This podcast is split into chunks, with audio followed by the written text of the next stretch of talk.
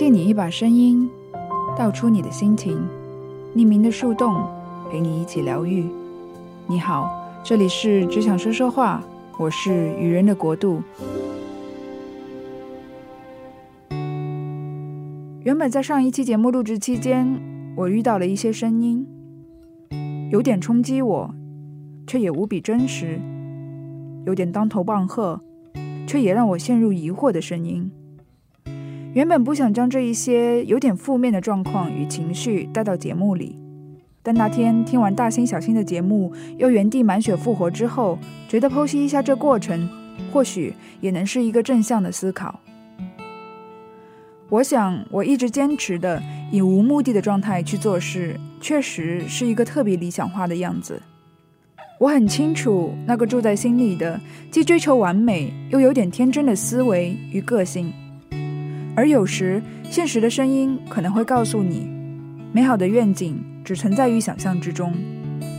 这时，我也会犹豫，也会怀疑，更多的是不知所措，也会不自觉地开始质疑自己，质疑世界，开始退缩，开始懒惰，开始找不到动力。不知道你会不会有跟我一样的烦恼？有时在晚上志气满满，天一亮却好想问自己：我这是在干嘛呢？我试图去解释自我。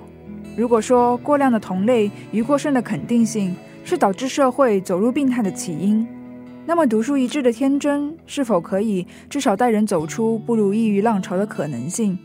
是否就能自救，然后找到出路呢？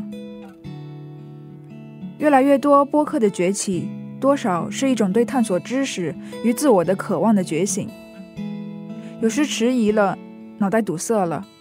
突然能在别人的言语对话中被一些零碎的念头击中，这是我最近寻觅到的放纵的让自己彻底沉入谷底之后再慢慢回归的路。而没想到去年的一些文字，在这个时候竟成了默默拉回自己的声音。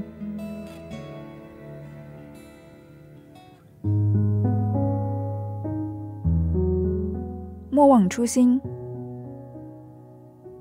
虽然感觉到现实有些艰难，但这个词还是突然冒了出来。莫忘初心，可能对所有的事都适用，包括做自己。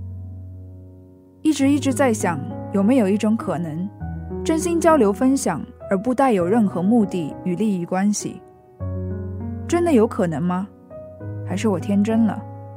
或者这从根本上并不实际吗？不懂这个问题，从经济学的角度会有怎样的回答？看得出来，那一段时间我正在看《奇葩说》吧。我的理想化 mindset 真的还蛮多的。看书看到气愤，是不明白为何所有事都要有目的而为之。想起之前节目中提到的无用之用，讲的就是那些因为热忱的尝试而留下的无用之用。无用是因为它的纯粹，不会因为宏伟的目的而使人喘不过气，而后得到的一切都是收获与惊喜。想起几年前跟朋友在上海吃饭的时候，与一群厉害的 OL 学姐们做了一个小测试。当时的我算是在一个相当失意的阶段，但却还是在测试的结果中透露出助人的特质，也说不上为什么。而这测试游戏也只能玩一次。因为当你知道体面的用意时，就无法重新来过了。很惊讶，或许有些个性是注定的。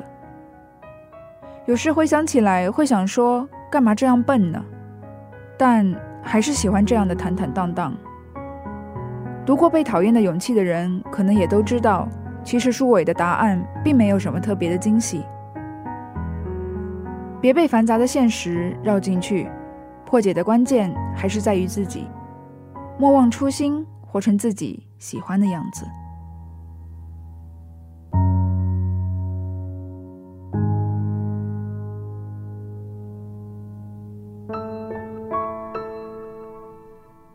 那天跟朋友聊起，然后才发现，如果要问我什么是我一直以来坚持最持久的事，我仔细回想，竟然得出的结论是做自己。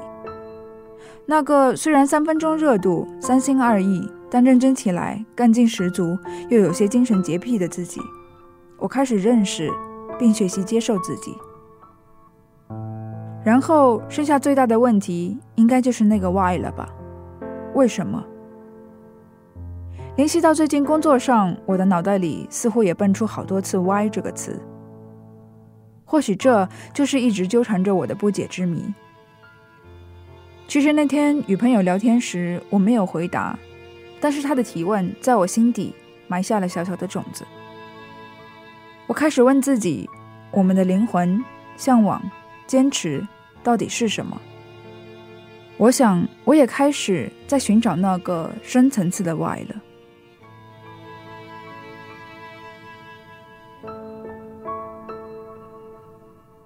一切内战、犹豫、怀疑，都是让我们开启反思的开始。或许在下一次的下一次，我可以更好的跟你解释自己了。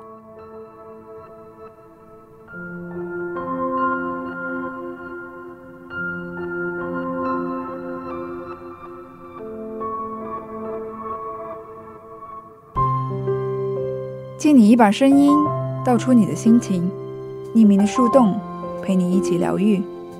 感谢您收听《只想说说话》，我们下期再见。